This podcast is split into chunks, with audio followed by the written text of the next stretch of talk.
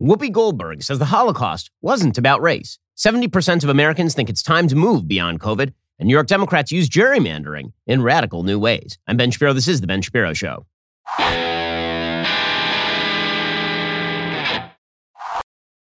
The Ben Shapiro Show is sponsored by ExpressVPN. Privacy is a right, not a privilege. Defend your rights at expressvpn.com slash Ben. We'll get to all the news in just one moment, and much news there is. But first, Let's talk about the simple fact that inflation under the current administration is now at a 40 year high. Every single thing is more expensive cars, gas, groceries, housing. The cost of living increases are bankrupting Americans. Your wages might be increasing. Inflation is outpacing those wage increases. This is why you need to find areas in your life where you can save money. Your wireless bill is one of those places. Verizon, AT&T, T-Mobile, they all overcharge you for the same service you could be getting from Pure Talk at a fraction of the cost. That's why I'm a customer and why you should be one as well. And listen to this unlimited talk, text, and unlimited data plus hotspot for just 55 bucks a month. That's right, more data for less money. Join the hundreds of thousands who are saving every single month with Pure Talk. Head on over to puretalk.com, find the plan that is right for you, find the phone that's right for you, or you can just bring your own. And then this month only, enter promo code Ben Shapiro. You'll save an additional 25% off your first three months of coverage. That's puretalk.com, promo code Ben Shapiro. Why spend more money when you could be spending less money? You know, use the same coverage as Verizon, AT&T, or T-Mobile, one of the big guys, and save a bunch of money in the process. PureTalk.com, promo code Ben Shapiro to save an additional 25% off your first three months. Okay, so every single day on The View is a contest in stupidity. Truly, it's, it's an amazing, it's, a, it's, it's an amazingly competitive match between some of the dumbest people on earth. No one really notices on a given day that Whoopi Goldberg is a very dumb person who says very dumb things because everybody else is so dumb on The View that she's constantly outshone. She seems like the most sane person on The View, which is kind of an amazing statement. Trying to suss out which person on The View is least intelligent is an exercise in quantum mechanics. But I will say that on Monday, Whoopi Goldberg really did stand out. It, it, was astonishing. But here's the thing it wasn't just that what she said was stupid, it's that what she says is anti Semitic and vicious. It's anti Semitic and vicious in a way that the left doesn't even believe is anti Semitic and vicious. And that's what makes it so terrible. So, the topic of the Holocaust came up. It came up in the context of this Tennessee school board, very, very small county, small town, McMinn County School Board, which decided that they were going to remove the Pulitzer Prize winning graphic novel Maus from their Holocaust curriculum for eighth graders. Okay, they weren't getting rid of it at the library. They weren't saying that no one can read it. They were saying that we don't want this to be part of the direct curriculum for eighth graders because there's a little bit of nudity and there's some cursing. Now, I may disagree with that, but this is what school boards do all over the country. In Seattle, they just get rid of things like To Kill a Mockingbird. But, but in McMinn County, they say we don't want Maus here. We'll have something else here for the Holocaust unit. Now we're never going to teach the kids about the Holocaust again. We're just not going to use. And so, again, something I might disagree with, but certainly not a, an exercise in brutal, vicious anti Semitism. Okay, but this turned into a global phenomenon, a, a, a massive scandal, because whenever there is a right wing area that seems to suppress a book, this is a national story. When left wing areas do it on a regular basis, that's not a national story. That's just them being good stewards of children. In any case, this was a controversial thing, became a controversial thing, by the way, months after the fact, or at least weeks after the fact. This happened at the beginning of the year. It didn't break until the very end of January. In any case, Whoopi Goldberg and the ladies of The View, the, the, the combined IQ of a kumquat, uh, they decide that they are going to start talking about the Holocaust from their perches as, as great scholars of the Holocaust. And Whoopi Goldberg, maybe because her last name is, is Goldberg, decides that she is going to inject herself into this conversation. And she has a take on the Holocaust that is, I will say, unique, but not that unique. And this here, here's why it's important. I'll explain in a second why it's important. First, let's hear Whoopi Goldberg explain why everyone in the world is racist except for Hitler, apparently. The Holocaust isn't about race. No. No. It's well, not about maybe race. Ethnicity. It's, well, no, it's Jews about a different it, race. But it's it's not about race. It's not about well, race. What is it about? Because you, it's about man's inhumanity to man. That's what it's about. But it's about white supremacy. It's well, about but going it's after not, it's Jews not about and, ideal and race. It's not, but these are two Romans. white groups of people. Well, they must have some black but people how, too. see them as white And they but you're missing the point. You're yeah. missing the point. Yeah. The minute you turn it into race, it goes down this alley. Let's talk about it for what it is. It's how people treat each other. It's about how people treat each other. It's not about race. Okay, so you actually have to start this conversation a little earlier because Whoopi Goldberg actually said right before this that that This is white people. This is a direct quote. This is white people doing it to white people. Y'all go fight amongst yourselves. White people doing it to white people. Y'all go fight about this amongst yourselves. Now, naturally, everybody came down on Whoopi Goldberg because this is one of the dumbest things ever. I mean, the simple fact of the matter is that Hitler obviously treated the Jews as a race. He explicitly said they're not a religion, they are a race. The Nuremberg laws were directed against Jews as an ethnicity. And it really is only in the very, very modern era that people have started to lump in Jews with white people. For the vast majority of history, Jews were considered their own ethnic group. Not only were they considered their own ethnic group, they were barred from places like country clubs in many parts of the United States. It's really only in the last 30, 40 years that white people and Jews have been considered concomitant. In the same way, by the way, that Italians started being considered white, Irish people started being considered white, Germans started being considered white. Like white as a group has been expanding for quite a while in terms of popular rubric. But there's no question that the Germans saw the Jews as a separate race. So did the French, by the way, right? which is why the Dreyfus affair was a thing. So Whoopi Goldberg is ignorant, no question. I mean, what she's saying is, is full scale stupid. It's ignorant. I mean, this is what this is a direct quote from Hitler in Mein Kampf. Quote, is not their very existence founded on one great lie, namely that they are a religious community, whereas in reality, they are a race. Hitler's big thing was that he liked to call Jews a race of parasites. So Whoopi Goldberg is just wrong on the merits. So in one second, we'll get to her apology and then her doubling down on Stephen Colbert. But what I really want to get into is why this matters, because it actually does matter quite an awful lot.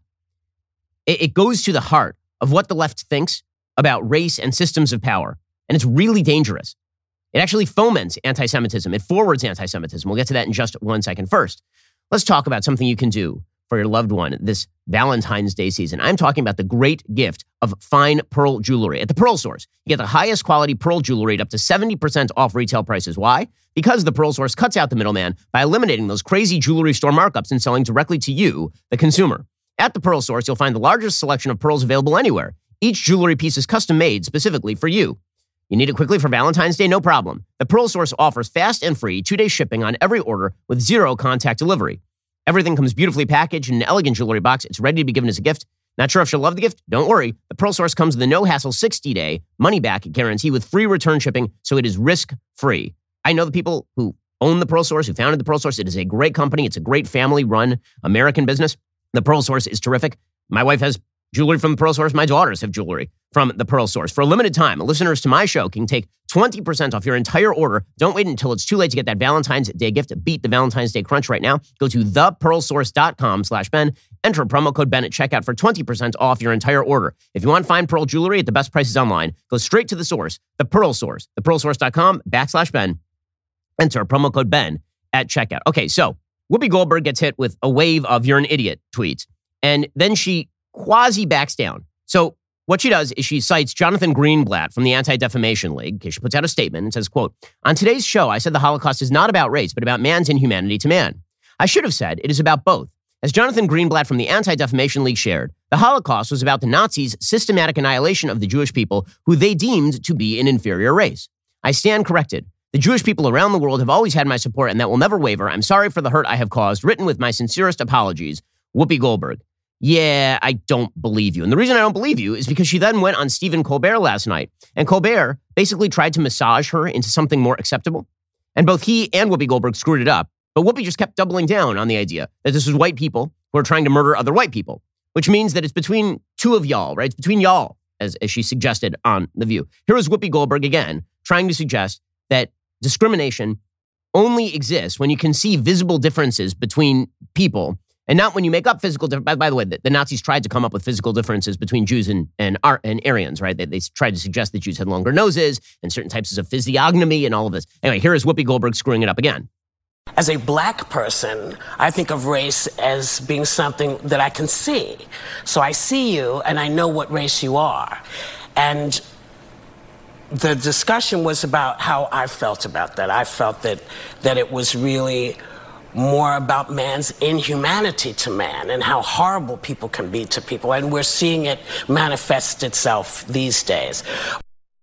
Okay, so then Colbert tried to massage her into, he said, What I've read about how the Nazis operated when they found out that you were of the Jewish race, that's why they'd make you wear a star so they could see. And then Goldberg started doubling down. She said, So they could identify you. But my point is, they had to do the work. If the Klan is coming down the street and I'm standing with a Jewish friend and neither one well, I'm going to run. But if my friend decides not to run, they'll get passed by most times because you can't tell who's Jewish. It's not something that people say, oh, that person is Jewish or this person is Jewish. You're right. No one in history has ever said this person is Jewish or that person is Jewish. No one's ever done that, ever.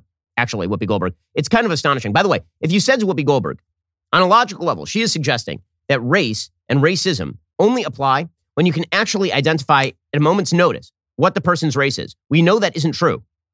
There have been many cases in American history, particularly during the segregation era, when black people who were very light skinned would attempt to pass as white. And when they were found out to be black, using the quote unquote one drop rule, which is the most racist thing ever, when they were found out to be black, they were then discriminated against. So, according to Whoopi Goldberg, that wouldn't be about race. That would be a white person discriminating against a white person, presumably, because they're not overtly identifiable.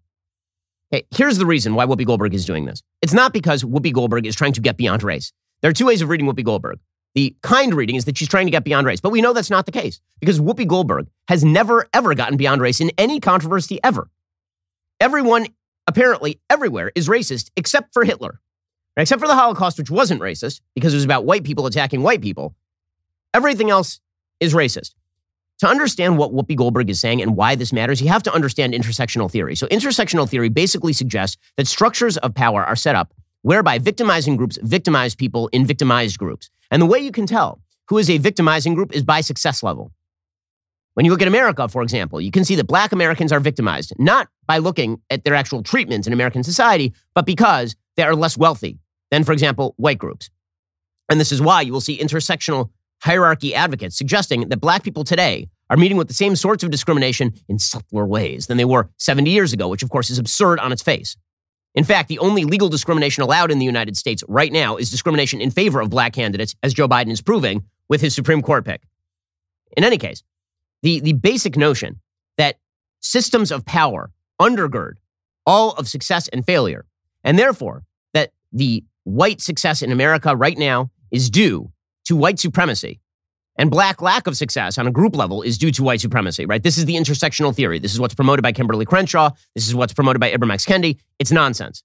It's nonsense because it fails to treat people as individuals.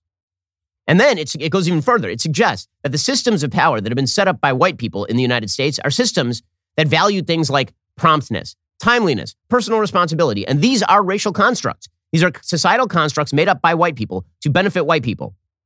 This is the underlying theory of critical race theory which again was i mean there, there's a if you think that i'm i'm exaggerating this this was an actual display at the national museum of african american history at the smithsonian.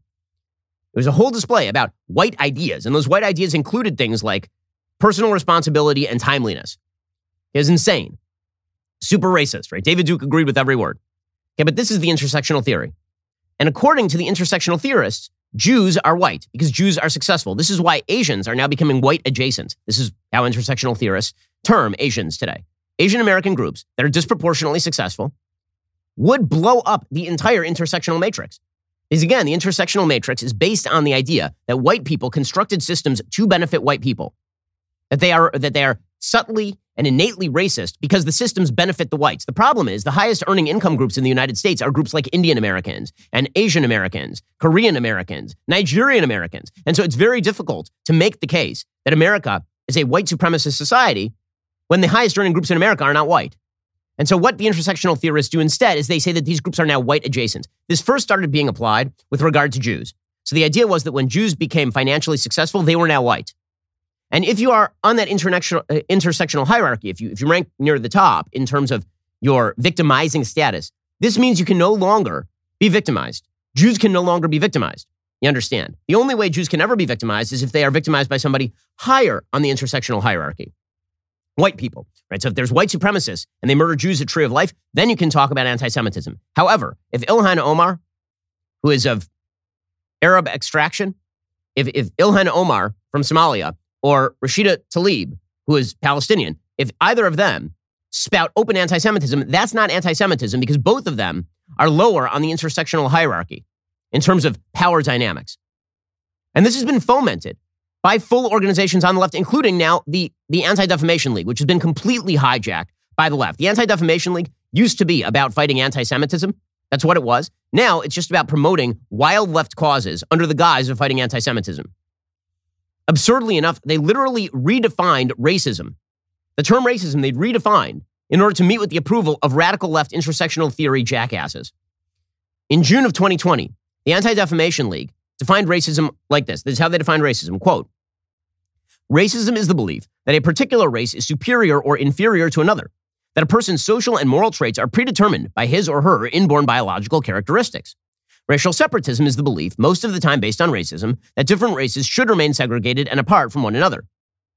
Okay, then, after the Black Lives Matter movement, they literally went in and redefined the term racism. Here's what racism now means, according to the Anti Defamation League. This, by the way, is why Whoopi Goldberg is quoting the Anti Defamation League, because they mirror her general viewpoint on the world. Here is how the ADL now defines racism. Quote, the marginalization and or oppression of people of color based on a societally constructed racial hierarchy that privileges white people. You see, it's no longer racism. There's no racism against white people. There's no racism against people who are higher on the intersectional power pyramid. There can't be racism from blacks toward Asians. There can't be racism from Asians toward white people. There can't be there can't be any sort of racism from minorities toward Jews. Because if minorities victimize Jews, well, Jews are white. So that can't really be a thing. This is why the left will constantly justify anti Semitic acts or ignore them, as long as they are coming from, say, black Hebrew Israelites in New Jersey attempting to murder Jews, or black people on the streets of Williamsburg beating the hell out of Jews on the street. Right? All of those crimes get completely ignored because they don't fall within the purview of the left's definition of intersectional racism. This is why it was a national news story when there was a white supremacist who shot up a Chabad in Poway, but it was not really a national news story for more than about 30 seconds when a Muslim radical tried to murder a bunch of people at a synagogue in Texas. Because remember, Muslims are brown, generally speaking, even though that's not true. There are a lot of white Muslims. Muslims are brown, generally speaking, and therefore they are a member of a victimized minority group, whereas Jews, who constitute some, what, 0.2% of the global population, something like that, Jews are, are a, a, a majority evil power group, while Muslims, who constitute about what, billion and a half, two billion people on planet Earth, that's a victimized minority group. Right? This is, this is the concept. The intersectional hierarchy is an anti Semitic conspiracy theory. It crosses streams with it. This is the entire theory. And this is why it's important what Whoopi Goldberg was saying. We'll get to more of this in just one second. First, we here at the Daily Wire, we love to support excellent American companies, which is why we at the Daily Wire are exclusive now with Good Ranchers, the 100% American meat company. Now, here's the thing they're not just good ranchers, they're the best ranchers. Once we laid eyes on the steaks from Good Ranchers, it was hunger at first sight. They sell beef that is 100% born, raised, harvested right here in the United States. That's a big deal considering 85% of the grass fed beef sold in stores and online is imported from overseas. With Good Ranchers, you help support local American farms and ranches while getting steakhouse quality cuts delivered straight to your door. They win on quality, price, and mission, which is why we are very excited to partner with them. I've met the owners of the company, fantastic, fantastic people. They take good care of us. They will take great care of you. Head on over to goodranchers.com slash Ben to get their biggest offer ever. 30 bucks off your first order plus free express shipping. Use code Ben at checkout or go to goodranchers.com slash Ben to get 30 bucks off your box of delicious American meat. Now, ladies, you're trying to figure out what to get for your guy on Valentine's Day? This is it right here. Goodranchers.com slash Ben to get their biggest offer ever. Order today to get American meat delivered with Good Ranchers. Okay, so Whoopi Goldberg's basic take here crosses streams with intersectionality. This is why she keeps insisting that Jews are white people. And because Jews are white people, they can't actually be, victi- be victimized. They, they are only the victimizers. You see this play out in the Middle East all the time.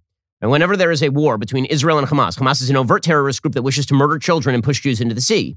You will see the intersectional left in the United States hop on out and say that the Jews are the problem because the Jews are white. And Representative Jamal Bowman from New York actually said this last time around. He condemned Israel for defending itself against rocket attacks by Hamas. He said that they were, quote, uh, black and they were creating black and brown bodies being brutalized and murdered. It's about race. And the Jews are white. I mean, n- never mind, by the way, the fact that there are tons of not white Jews. Right? My wife is a Moroccan Jew. Okay? There's a whole sect of Ethiopian Jews. Okay? There are tons of Jews from all over the world, many different ethnicities, but they are not white, and they are also not just you know, a, a consolidated group of anti-brown people. It's absurd. It's absurd. Okay, but this has to be part of the generalized power dynamic theory of the left. And the intersectional theory about life and the anti-Semitic theory about life are almost indistinguishable. Intersectionality claims that white people control societal institutions for the empowerment of white people. Anti Semitism claims that Jews control global institutions on behalf of Jewish people. Intersectionality then claims that Jews are white people. Okay, well, by the transitive power uh, property, if Jews are white people, and if white people control all the institutions of society, then Jews control all the institutions of society, and you're just saying anti Semitism now. So, this is why this matters. And it really does. And it allows for anti Semitism not just to prosper and flourish, but to be ignored by wide swaths of the left on behalf of anti racism. In order to fight racism, you have to be anti Semitic. In order to fight racism, you have to pretend that Jews are white people and that attacks on Jews are innately attacks that are, that are not race centered and have nothing to do with race. So the only type of anti Semitism that the left ever pays attention to, for example, are neo Nazi rallies in Florida. So this got all sorts of attention in Orlando. Now, all my friends started sending me, obviously, clips of this. In Orlando, there was a, a group of, of anti Semites who got together, neo Nazis, uh, and um, it was like 15 to 20 of them. And they were just shouting anti Semitic slogans and carrying Nazi flags and, and doing what horrible white supremacist anti Semites do. And then Ron DeSantis was asked about this, and Ron DeSantis called them jackasses, which they are. And the left said, well, why isn't Ron DeSantis stopping all of this? Why isn't, Ron, well, I mean, n- number one, these people are garbage. Also, the First Amendment does exist in the United States, and Ron DeSantis is the governor of one of these states in the United States. So he doesn't actually have the legal power, nor should he, to stop the, the Nazis from being in the park over here. That used to be, by the way, the position of the left, right? That was the ACLU that was suing to allow Mar- Nazis to march through Skokie, for example. Okay, but the, the left decided that Ron DeSantis was an anti Semite because he wasn't doing enough about this. Meanwhile, they've got Ilhan Omar over here and Rashida Tlaib over here, and they're hanging out with Linda Sarsour, and they got Bernie Sanders hanging out with Jeremy Corbyn. It, it's, it's, it's an absurdity. It's an absurdity. Meanwhile, they're just ignoring, for, the, for a fact, other overt acts of anti Semitism that don't meet with the intersectional hierarchy's approval. So, for example, the Associated Press reported over the weekend, this did not make national news really, a synagogue and an affiliated Jewish school in Chicago were vandalized over the weekend with swastika images and anti Semitic graffiti. The incidents occurred Sunday at the Free Synagogue in Hannah Sacks Beis Yaakov High School. Vandalism also occurred at a synagogue in the Chicago suburb of Lincolnwood. A Jewish group, the Concerned Citizens League, said windows were broken Saturday at a Chicago bakery and a kosher food store. Mayor Lori Lightfoot said at least one person was arrested. Okay, now, we don't know who that one person is who was arrested. I can fairly guarantee that person was not a white supremacist because if that person had been a white supremacist, Lori Lightfoot would have announced it. That is the way anti Semitic attacks work. Just like, by the way, anti Asian attacks. When, when, an, when an Asian lady gets pushed in front of a subway in New York City, we wait a couple of days before we announce who did that. that that's the way all of this works. The intersectional philosophy is dangerous. It reflects anti Semitism.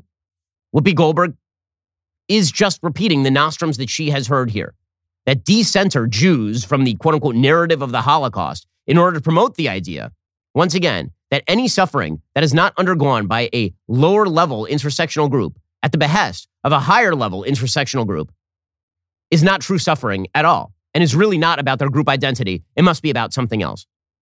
In just one second, we'll get to the latest on COVID. New polling showing that Americans are ready to move on, but Democrats are certainly not. We'll get to that in a moment. First, let's talk about getting in shape. So, this New Year's, you've been thinking a lot about getting in shape and maybe blown it off for the past couple of weeks. But here is the thing now is a great time to get started. I can't always make it to the gym, and sometimes the day just creeps up on me. Well, that means that about 8 o'clock at night, it's time to pop on my Echelon bike. Echelon brings the gym home to you. Have a New Year's resolution, reach your fitness goals? It can really help to have a world class instructor choreographing classes, music from your favorite artists, a community of hundreds of thousands of people who can give you that extra push. Echelon will give you that. Echelon is the affordable way to get the workout equipment, the workout community, and an instructor's motivation right in the comfort of your own home. Echelon's fitness app provides you thousands of live and on demand classes with great music. With Echelon, you can work out anytime, day or night, and crush those fitness goals. Just pick your class, climb the leaderboard, cheer each other on, give it your all. Echelon's certified fitness instructors are supportive, engaging, and fun. They really know how to get you moving. Echelon's full range of affordable workout equipment, including stationary bikes, smart rowers, sleek fitness screens, the auto folding treadmill, are all connected to provide the Echelon experience.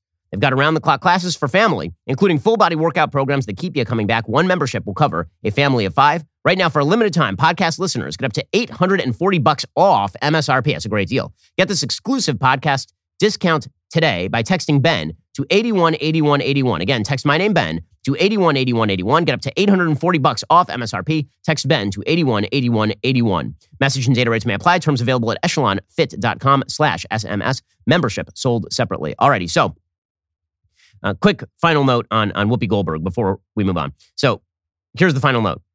Everyone knows that if Whoopi Goldberg were a right winger, she'd be out of a job today. Whoopi Goldberg is a left winger, so she will not be out of a job today. Right? Roseanne Barr can say a, a racist thing about Valerie Jarrett and get her top rated show on ABC immediately canceled. Whoopi Goldberg can go on the air every day of every week and say overtly racist and anti Semitic things, and no one will care. Because so long as you are of the left, this is a get out of jail free card. It does not matter how viciously you attack Jews. It doesn't matter how much you decensor Jews from the Holocaust. My God. It, none of that matters. So long as you are of the left, you have a get out of jail free card. Meanwhile, if you're Ilya Shapiro, a constitutional law professor who is about to be a lecturer at Georgetown Law, if you note that Joe Biden is saying a racist thing by saying that he only wants to select a black woman for the Supreme Court, if you say that, they will launch, they will suspend you and launch a full investigation at Georgetown Law. Everybody knows this isn't about Ilya Shapiro's credentials or him saying anything racist. The only reason they're going after Ilya Shapiro is, of course, because Ilya Shapiro happens to be conservative. He's from the Cato Institute. And this means that anything he says, even if it's not racist, actually is racist. By the way, th- this is the same kind of nonsense that Nikole Hannah Jones is constantly pushing. Right? It, it's she did this, by the way, with Joe Rogan. Right? Nikole Hannah Jones says that Joe Rogan is, a, is an overt racist, despite the fact that she has no evidence that Joe Rogan is a racist because he's not a racist. She calls him a racist because he deems it worthy of conversation to talk with people like me and Jordan Peterson. Right? For, for the left, if you are on the left, you always, you can say whatever you want. The rules don't apply to the left. This is why it is now a fool's errand to try and seek consistency in rules from the left. They don't care. It doesn't matter to them. The hardcore left just is about power. Everything they say is projection. When they talk about intersectional theories of power and how there's a hierarchy of power constructed by certain people for their own benefit, that's because that's what they want to do. They wish to construct hierarchies of power based on racial characteristics and then use those hierarchies of power to benefit particular people. And they are overt about this. But they say that you are doing it. Right? They suggest that you are a racist if you have conversations with a wide variety of people, and they are not censors, even though they are attempting to censor you. This is what they do. Okay, this extended obviously into into Joe Rogan, the, the, the Joe Rogan issue over the course of the last couple of days. You saw members of the media overtly declaring that Joe Rogan ought to be censored. Make no mistake, this is not about Joe Rogan's take on vaccines. It really is not. This is about the fact that they've hated Rogan for years because Rogan has on people they don't like. It is that simple. If Joe Rogan were a were a wild left guy, I mean, by the way, he said he, he would vote for Bernie, but if he were uh, a consistently, overtly wild left guy, and he said stuff that was doubting about vaccines, they would not care. They would not care. They would make excuses for it. They would suggest that maybe he's just misinformed. They certainly would not call for his deplatforming. But now they're saying that Joe Rogan is dangerous. The real reason they think Joe Rogan is dangerous, of course, is because he's saying things on a bunch of other topics that they don't like. So here was CBS the other day demanding that, that Rogan be censored by Spotify. You have a First Amendment right to say what you want. You don't have a First Amendment right to appear on a platform as large as Spotify. That's the issue. Joe Rogan is correct that the medical world gets stuff wrong, but sure. there's a process by which the medical world corrects itself. And that process is not interviewing guys on the fringe of the medical world on your massive platform. That's called irresponsible. It's not yeah. censorship. Right. Editors are not censors. They're ensuring quality. Okay, that, that's absurd. This guy's a jackass and he's an idiot. Okay, the simple fact is that Joe Rogan doesn't even need Spotify. Spotify needs Joe Rogan, which is why Spotify is paying Joe Rogan and not the other way around. If Joe Rogan were to get fired by Spotify tomorrow, first of all, he'd pick up a $100 million payday. Second of all, he would just relaunch his podcast anywhere else and make the equivalent amount of money and maybe more. Okay, so that's that's silly. Also, you'll notice that the left is very fond of now using the quasi-libertarian argument in which they suggest there's no first there's no First Amendment right to have your material put on a on a platform as big as Spotify. Well, that's true. Also, I've noticed that you guys in general are very much in favor of, of using the government in order to pressure places like Spotify to remove material you don't like. You want free speech restrictions. I don't trust you about what private corporations should do because you would have no problem with the government today coming in and cracking down on free speech just plain. You would have no problem with the government passing a law today banning COVID 19 misinformation as you define it. And by the way, when he says, you know, the scientific community, we have a way of, of weeding out bad information and misinformation. Do you, though? Do you? Or did you spend the last two years knocking people off social media for saying things that were overtly true based on information, based on data? People would cite data and you would still knock them down. For the left, it's not about open discourse and a scientific process. It's about we get what we want or we knock you down. That's all. Brian Stelter did the same thing on CNN. He was saying, you know, the, the problem isn't that people trust Rogan more than they, they trust us because of us. The problem isn't us. The problem is the people. They should trust us. You know, and we've been having on every nut we can find to suggest that children must mask until the end of time and that millions of children are dying all the time and all. They, they, they need to trust us because we're really good at this, as Brian Stelter. You think about major newsrooms like CNN that have health departments and desks and operations that work hard on verifying information on COVID 19. And then you have talk show stars like Joe Rogan who just wing it, who make it up as they go along. And because figures like Rogan are trusted by people that don't trust real newsrooms, we have a tension, a problem that's much bigger than Spotify, much bigger than any single platform, Kate. But that's what the, is the heart of this right now. Okay, by the way, I guarantee you that if Joe Rogan sat down with Brian Stelter, he knows much more about vaccines and about and about COVID than Brian Stelter knows. Brian Stelter knows a bunch of slogans he's been hearing from Leana Wen. That's pretty much all that Brian Stelter knows at all. Rogan, for his part, made the proper and correct move when, when asked about this. And he gave like a quasi apology. It wasn't really an apology. I mean, Joe, Joe basically said, if you're offended, sorry. And I'll try to have on more guests of diverse viewpoints, I guess.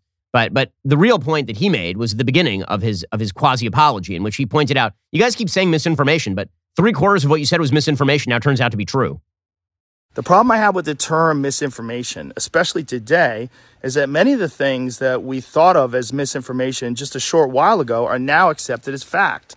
Like, for instance, eight months ago, if you said, if you get vaccinated, you can still catch COVID and you can still spread COVID, you would be removed from social media. They would, they would ban you from certain platforms. Now, that's accepted as fact. If you said, I don't think cloth masks work, you would be banned from social media. Now, that's openly and repeatedly stated on CNN. If you said, I think it's possible that COVID 19 came from a lab, you'd be banned from many social media platforms. Now, that's on the cover of Newsweek. Okay. Meanwhile, by the way, um, Reuters put out a report, you know, ivermectin, people medicine, as, as Joe Rogan once suggested. There's a, there's a report today from Reuters suggesting that there has been a Japanese company that says that ivermectin shows an antiviral effect against COVID. That is Reuters, not me, not Joe Rogan, Reuters. Yeah, but, but this is the whole point. The whole point is that if you follow the priors of the left, and if you do what they say on any given day, they will allow you to get away with murder. They will allow you to get away with pretty much anything, with pretty much anything, which is why you should not trust them. When they suggest that they want to crack down on big tech, because they don't like big tech's predations over data. No, what they really want is just to control what big tech allows you to see. Half of the problems that we've had with YouTube and, and Facebook and, and all the rest of the social media companies are the government trying to cudgel all of these social media companies into line to do the sort of censorship that the government could not do itself. They've basically militarized all of these companies to do all of the things that they weren't able to do in the first place. Again, these folks have no principles on the left. There's no principle to which they will not there's no principle they won't discard in pursuit of power.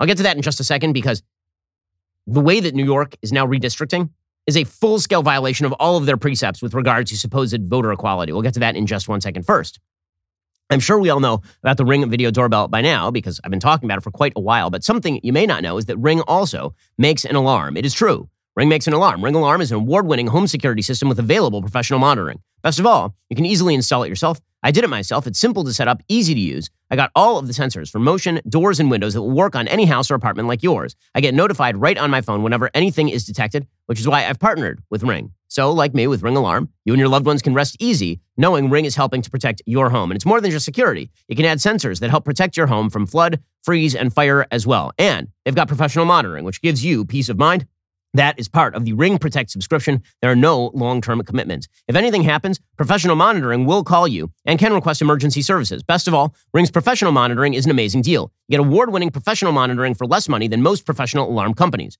Ring has an award winning alarm. Go to ring.com forward slash Ben to get a great deal on a Ring Alarm home security kit today. That is ring.com forward slash Ben. I'm paranoid about security. Ring makes me very happy. It makes my wife happy as well. Go check them out today. Ring.com forward slash Ben. Alrighty, tonight, 9 p.m. Eastern, 8 p.m. Central, Candace Owens sits down with one of the doctors that the media love to hate, Dr. Robert Malone, in an exclusive two part interview airing tonight and tomorrow. After Dr. Malone's recent interview with Joe Rogan sparked backlash for both Rogan and Spotify, Candace is digging in to make sure voices on all sides of the vaccine issue are heard. Take a look. In order to evaluate any vaccine, you want to hear both sides of an argument. All media and information that we are currently encountering is manipulated. I want to jump in and talk about when your interview with Joe Rogan started going viral. Not only was Google triggered, a whole range of, of legacy media were triggered. It's an entire ecosystem of illegality and corruption. You should be, and you are appropriately outraged about this. You can judge the value of a society by how it treats its children. Our treatment of our children has been atrocious. This is the red line, right? This is the line. What is it that drives you to keep going toward truth? I've been given the gift that I might be able to make a positive impact. How can I walk away from that? You can watch both parts exclusively at dailywire.com. Part one airs tonight, 9 p.m. Eastern, 8 p.m. Central. Part two premieres tomorrow at the same time. If you don't already have a Daily Wire membership, head on over to dailywire.com slash subscribe right now. Use code SCIENCE for 25% off. Seriously, you're not going to want to miss this. Also, if you have not yet heard, Matt Walsh is now maybe America's most prominent voice in the transgender conversation, mostly because he's the author of the best-selling children's LGBTQ plus book, Johnny the Walrus. That's why he was invited to Dr. Phil to discuss these most important issues with experts who could not tell him what a woman was. If you haven't seen it yet, I highly recommend you check it out. Even more importantly, if you haven't yet picked up a copy of his best-selling children's book, you should do so immediately. It sold out in 48 hours when it was released. Don't worry, more copies are now on the way. Reserve Johnny the Walrus now on Amazon. You're listening to the largest, fastest growing conservative podcast and radio show in the nation.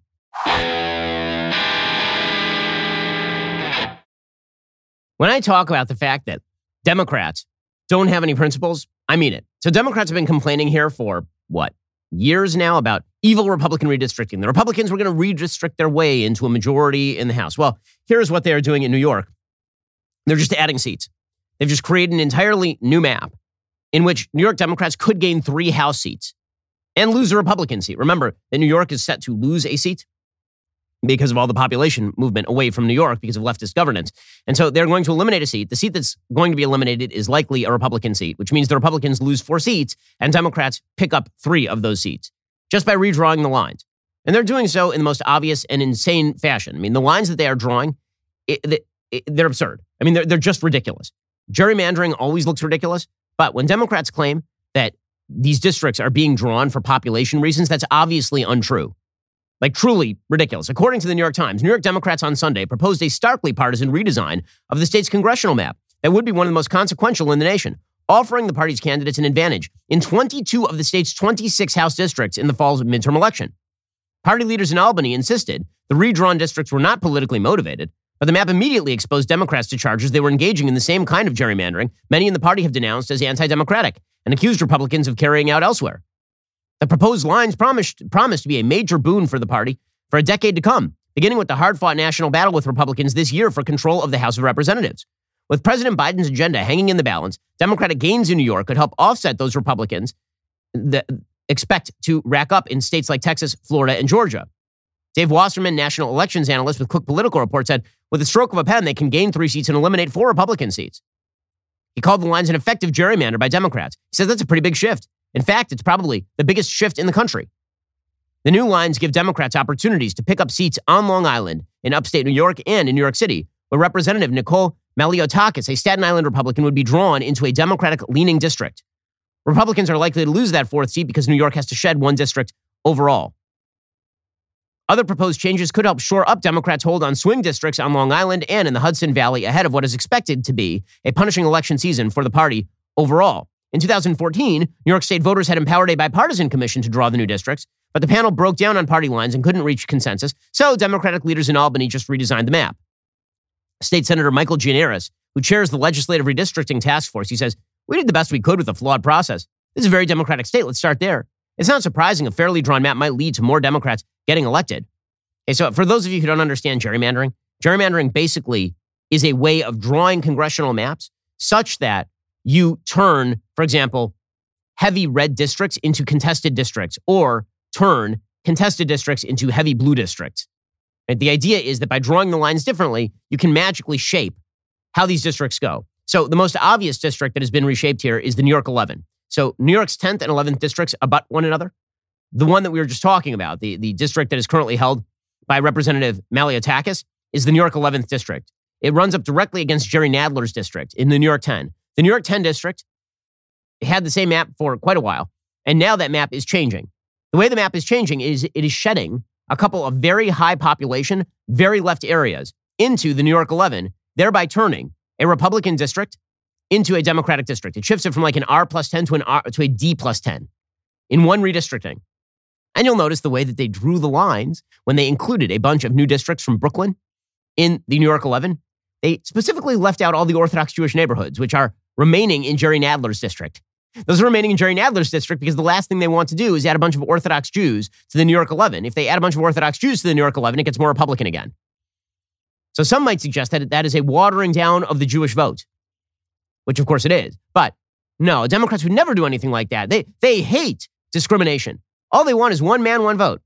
Yeah, unless they're doing the redistricting.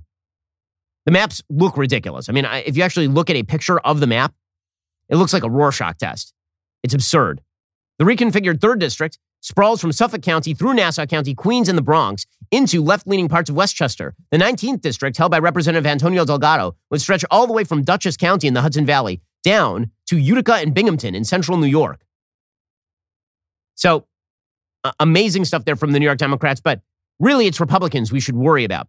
I mean, meanwhile, by the way, it's Democrats who are worried about the Nashville district. There's an entire piece in the New York Times, same day, about how it's Republicans in Tennessee who are really skewing things. By Margaret Renkl, contributing American opinion writer who covers flora, fauna, politics, and culture in the American South, which is a, a hell of a portfolio. Flora, fauna, and politics. All right, so she covers butterflies and also politics. That's that's a that is indeed a resume. And she's complaining about the fact that the Republicans are redistricting in Nashville. So that's really bad and super racist, of course. Quote, it would be a ludicrous map by any definition. What makes it an outrageous map from a civil rights standpoint is that it exists solely to silence voters in the city, one of the most racially and culturally diverse in Tennessee. Under the new re- redistricting plan, Republicans in the legislature kept intact the counties in virtually all other House districts. But they carved metropolitan Davidson County into three districts. Each one begins in Nashville and extends far into the overwhelmingly white surrounding counties. Clearly, this is a matter of crucial importance to Nashville voters, but it's also a stark example of the unfairness inherent in gerrymandering itself, which is so widespread and so undemocratic as to be nothing less than a national tragedy. But of course, really they're only worried when, when Republicans do it. When Democrats add three seats in New York, no problem. When, when Republicans do one seat added, presumably, in Tennessee, then that is the big problem. Again, uh, there are no principles here. It is all just about power for Democrats, which brings us to the latest on COVID. So the American people are done. There's a brand new poll out from Monmouth University. It says that seven in 10 Americans agree with the sentiment, quote, it's time we accept that COVID is here to stay and we just need to get on with our lives, including 78% of those who report having gotten COVID and 65% of those who say they have not been infected. The main difference in the sense that it is time to move on is due to partisanship, ranging from 89% of Republicans and 71% of independents to just 47% of Democrats. This is why Joe Biden is in a massive box of his own making. 53% of his own party doesn't think it's time to move on from COVID. They just want more restrictions now and forever. They don't want to get back to normal. By the way, you want to see how far out of the mainstream the Democrats are? All you have to do is look in these polls at the Republican independent Democrat breakdown. What you'll notice is that the, the independents are lining up much more closely to the Republican position than they are to the Democratic position. Again, about 90% of Republicans, 89% of Republicans say it's time to move on. 70% of independents say it's time to move on. Only 47% of Democrats say it's time to move on which means Democrats lose on this issue. They do. Patrick Murray, director of the independent Monmouth University Polling Institute, says Americans worried about COVID. They haven't gone away. It seems to be more of a realization we're not going to get this virus under control in a way we thought was possible just last year. Four in 10 Americans report they've already had COVID, including 27% who said their infection was confirmed with a test. About one third of people who have been vaccinated report also being infected with COVID. About 6 in 10 of those who have not gotten a shot say they've been infected with the virus as well. Which, by the way, when you game that out and you realize that the vast majority of this country has had at least one dose of the vaccine, that means that pretty much everybody's either got natural immunity or vax immunity. It's, it's, a, it's a pretty small population at this point that has no natural immunity and no vax immunity. About half of the public is either very or somewhat concerned about catching one of the new COVID variants. This includes 58% of those who have not had COVID, but includes 38% of those who have already had it. The number of adults who are very concerned about catching a new variant is up somewhat from early December, which was only about 14%, before Omicron hit the United States. But a stable proportion of the public remains opposed to vaccination. Nearly half of American adults, 45%, report getting the booster, but a significant number, 37%, remain unlikely to ever do so. Now, again, that's not anti vaccination. I had both of the first shots and I didn't get the booster. I didn't get the booster because I'm young and because I'm healthy and because, frankly, I would prefer to have had Omicron than to get the booster based on the risk factors and the natural immunity provided by Omicron. I wasn't going to die from Omicron because I'd already had the vax.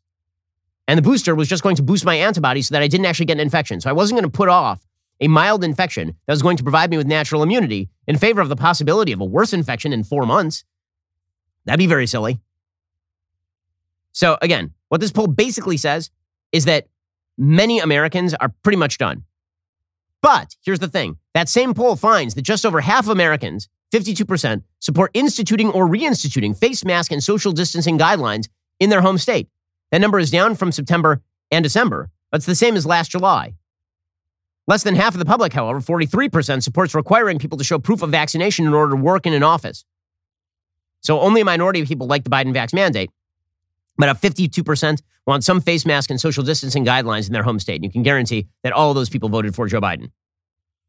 Okay, but but here's the thing: to move beyond this, to move beyond the, the slow economy and the panic-stricken lifestyle, this administration needs to mobilize on behalf of the idea that we're done now. But they're not going to. They will never do it. Here was Anthony Fauci yesterday, literally yesterday, saying we won't get back to a pre-COVID normal. I believe we'll start to see much more being open about indoor situations, be they theaters, be they restaurants, be they schools, be they workplaces. That doesn't mean that it's going to be exactly the way it was three or four years ago. But I think when it comes to travel, school, workplace, entertainment, we'll start to see a gradual return to normal even though normal will not be exactly the way it was before all of this. Okay, I have some news for Anthony Fauci. Normal is exactly the way that it was before all of this. Down here in Florida, we are living exactly the way we were before all of this. My kids are not masked in school. I'm not masked when I go to the grocery store. I go to shul, the synagogue. I, I, I go to parties. It doesn't exist down here for all intents and purposes. All of your restrictions are, are of no consequence to us. We're living free, happy lives. And if you wish to remain miserable, that would be your choice at this point. And here's the thing all of our most honored and cherished members of the political class, they're not miserable. They're out there partying. Okay, we'll get to more on this in just one second. First, with inflation on the rise, 20 bucks barely gets you anything these days. In most restaurants, you can't get a burger and fries for under that. How about it like at the gas pump? Well, you might be able to get like a quarter of a gallon or something. I mean, like really, gas is getting very expensive. But from my cell phone company, Pure Talk, you can get unlimited talk, text, plenty of 5G data for just 20 bucks a month. Pure Talk gives you the same quality of service as your current cell phone provider, but for half the cost. I want to ensure you heard that. This is top tier coverage on America's most dependable 5G network for half the cost of other carriers. The average family will save almost a thousand bucks a year, all with no contracts and no activation fees. You can switch to Pure Talk with the phone and phone number you currently use, or you can take advantage of their great deals on the latest iPhones and Androids. Making the switch is incredibly easy. Their U.S. customer service team can help you join Pure Talk in as little as 10 minutes. Choose to spend your hard earned money with a wireless company that shares your values, supports our military and veterans, a company that creates American jobs, and refuses to advertise on fake news networks. Don't spend another day spending ridiculous amounts of money on your phone plan. Go to puretalk.com slash Shapiro. Right now, my listeners can get an additional 50% off their very first month of coverage. That's puretalk.com slash Shapiro. Okay, so here's the magic of being a leftist elite. You can do whatever the hell you want while cramming restrictions down on everybody else. So California, which is just a bleep show. I mean, it's gotten worse, way worse since I left, which is amazing. I thought it was bad then. It's gotten way worse. They're now trying to pass through universal health care in the state for including all legal immigrants. And they want to raise taxes by like 40% in order to do so. So good luck with that. Meanwhile, they've got Governor Kendall over here, genderless Kendall over here, hanging out with Magic Johnson at a at a sports ball game. Is the LA Rams game. And uh, here he is, unmasked. I was not aware that this was allowed in California, but apparently here is uh, Governor Newsom with Magic Johnson. Isn't, that nice? And uh, there are many pictures of him doing this. But the good news is that Gavin Newsom says that he had a mask on his hand, which is great because that is where you cough from, your hand. Typically, when I have some sort of cough, if I had COVID, I would assume that my hand would grow some sort of orifice and then I would start ejecting, like Spider Man, COVID from my hand. Here is Gavin Newsom explaining that as long as the mask is on his hand, by the transitive property, it's on his mouth also. I was very judicious yesterday, uh, very judicious, and you'll see the photo that I did take um, where Magic was kind enough, generous enough to ask me for a photograph. And in my left hand's the mask, and I took a photo. Uh, the rest of the time, I wore it, uh, as we all should. Uh, not when I had a glass of water or a thing. And I encourage everybody else to do so. And, uh, and that's it. That's it. That's it. Um, by the way, you should definitely, definitely mask up and wear one of those useless cloth masks around the immunocompromised. Like, say that you know that somebody is maybe the most famous person who's ever had HIV. Gavin Newsom. Um, yeah, maybe that person is is slightly overweight and uh, and is reaching the age of uh, of risk. Magic Johnson is um 62 years old. Yeah, Gavin Newsom doing doing yeoman's work over there. Meanwhile, Boris Johnson in serious hot water over in Great Britain because, as it turns out, he also was partying it up while pushing COVID restrictions on everybody else. What's amazing is all these politicians who basically are apologizing for the partying, not the restrictions. No one is pissed about the partying. We're pissed that you guys are hypocrites and ridiculous. That's why we're angry. The folks in Britain who are angry at Boris Johnson are not angry that he was partying while everybody else was locked down. They're angry that everybody else was locked down. But again, politicians, man, they have to maintain levels of control. Firstly, I want to say sorry. And I'm sorry for the things we simply didn't get right, and also sorry for the way that this matter has been handled. And it's no use saying that this or that was within the rules, and it's no use saying that people were working hard. This pandemic was hard for everyone. To the people of this country, I know what the issue is. Yes, Mr. Speaker, yes, yes. It's whether this government can be trusted to deliver. And I say, Mr. Speaker, yes, we can be trusted. Okay, so one of my favorite things about Britain is that for all of the talk about gentility, they're so much more vicious with each other in these public settings. I wish that Congress worked like this. We all get to, it's really amazing. We really are very prim and proper here in the United States. For all the talk about you know, lack of comity, do you ever hear that in Congress? Remember that time when there was a representative named Joe Wilson who got up during the State of the Union and shouted, You lie at Barack Obama, and was like, Oh my God, treason. He's the worst person who ever lived. It turned out Barack Obama was not telling the truth. Like, that's every day in the UK. I kind of like it. I kind of want more of that. I wish that our politicians went at each other more like that. I think that'd be good, as opposed to sniping at each other in the press, like pretending to be best friends while they're with each other. And then they go out behind back and they, they talk to CBS and call each other racist. In Britain, they just say it right to their faces, which I, I kind of do appreciate. But the broader point is this Boris Johnson is under fire, not because he's a hypocrite. He's under fire because his rule is dumb. Uh, same thing with Randi Weingarten, right? Randi Weingarten is now saying that we have to keep masking kids. By the way, Denver now has a new rule. You know, you ready for Denver's new rule? Denver has now said adults can go to restaurants and businesses with no mask, but kids have to mask up. You're all insane. You've all lost your damn minds. You're, you're not following the science whatsoever. Here's Randi Weingarten, who doesn't give a crap about the science. All she wants is her teachers to get paid for never having to go back to a classroom again.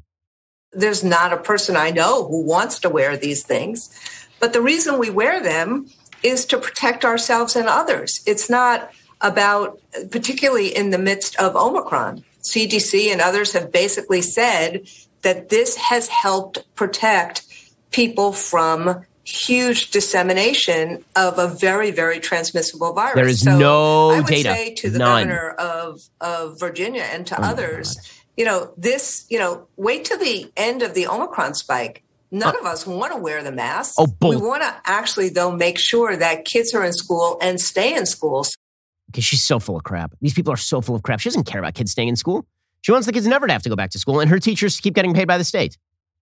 There is no data that masked schools had lower levels of transmission over the course of the pandemic than unmasked schools because kids don't know how to wear masks. Also, it turns out cloth masks, as many of us were saying from the beginning, are pretty much useless.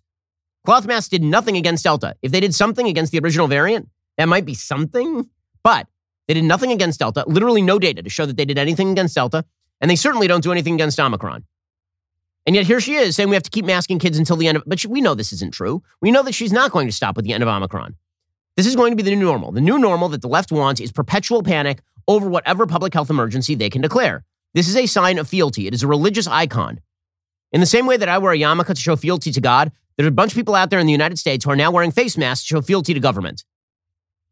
That is what this is. Fealty to left wing principles and, and a bizarre cultic belief system that if you do all the things the government tells you to do, you won't get Omicron and you won't get sick and you'll have done all of the sacrifices to the gods of COVID. The left created this bizarre mentality at the beginning of the pandemic that COVID was basically God's punishment to the United States for electing Donald Trump. It was the Trump disease. Trump had made it spread. And that only government could cure it, and only faith in government. If you clap hard enough, Tinkerbell will live. And then Joe Biden took over, and they got what they wanted. And guess what? More people have died under Joe Biden than died under Donald Trump because it turns out no one can control a pandemic like this. It's just not possible. But they can't accept that because that would break their pre existing belief system. This is the rule. Whether we're talking about the intersectional philosophy of life that results in full anti Semitism, or whether we are talking about Omicron, the pattern for the left is posit a theory that has nothing to do with reality, crash headlong into the iceberg of reality, and then keep putting your foot to the gas. Keep pushing that boat into the iceberg. After all, it's all just a matter of willpower. You can, you can outwill that iceberg. You just keep, keep going, man. You have to just keep pretending along. And any failures that you have experienced are not the result of your own failures of your philosophy. No, those failures are not the result of your religious iconography. Those failures are the result of heretics. And if we burn enough heretics at the stake, then we will get to a pure world in which everyone agrees with you. And then the messianic leftism, utopianism of the left will arrive, full fledged on earth. That's what this comes down to. It's a religious, it's a religious worldview, much more religious worldview than, than any of the worldviews that I hold. And I'm a pretty religious guy. Meanwhile, Justin Trudeau doing the same thing up in Canada, ripping the truckers again. Uh, so this guy now has COVID. So after all of his precautions, after all of his hiding basements, after all of his ridiculous pledges to perform sacrifices of vegan animals on the on the pagan altars of COVID, this guy got COVID. Here he was yesterday announcing that uh, the truckers are the bad guys. I have attended protests and rallies in the past uh, when I agreed with the goals, when I supported the people uh, expressing their concerns and their issues. Black Lives Matter is an excellent example of that. But I have also chosen to not go anywhere near protests that have expressed hateful rhetoric, violence towards fellow citizens, uh, and a disrespect uh, not just of science, but of uh, the frontline health workers and, quite frankly, the 90% of truckers who have been doing the right thing to keep Canadians safe, to put food on our tables. What a damn joke this Canadians guy is. Canadians know where I stand. This is a moment for responsible leaders to think carefully about where they stand and who they stand with. I used to call this guy handsome Bernie Sanders, but now he's kind of mediocre looking Bernie Sanders. I have to say that COVID appears to have taken some of the life out of him. But my, my favorite part of this statement is where he says that these trucker protests, which have been peaceful so far as I'm aware, there were no arrests. Uh, th- th- these are really bad. They're really bad, and they're they're they're quasi violent. They're, they're violent. They've expressed hateful rhetoric, violence toward fellow citizens, disrespect of science, disrespect. But by the way, he attended Black Lives Matter protests in the middle of the pandemic. In the middle of the pandemic. I never forget that all of your experts who told you that you could not go outside with your kids to a park also said that you should twerk in the streets for George Floyd, predicated on the lie that American law enforcement are systematically racist against black people. Never forget that, because these are the experts who expect you to trust them and not Joe Rogan.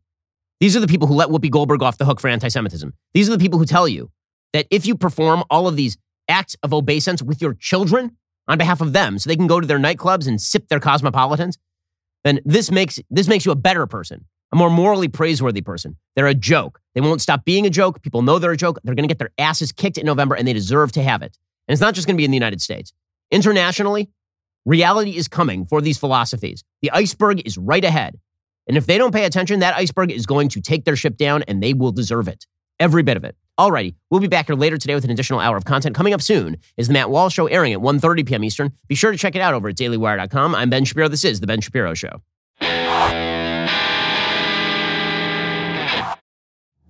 If you enjoyed this episode, don't forget to subscribe to the show. Help spread the word about The Ben Shapiro Show by giving us a five star review and sharing the show with a friend. We're available on Apple Podcasts, Spotify, YouTube, or wherever you get your podcasts. And be sure to check out some of our other Daily Wire shows.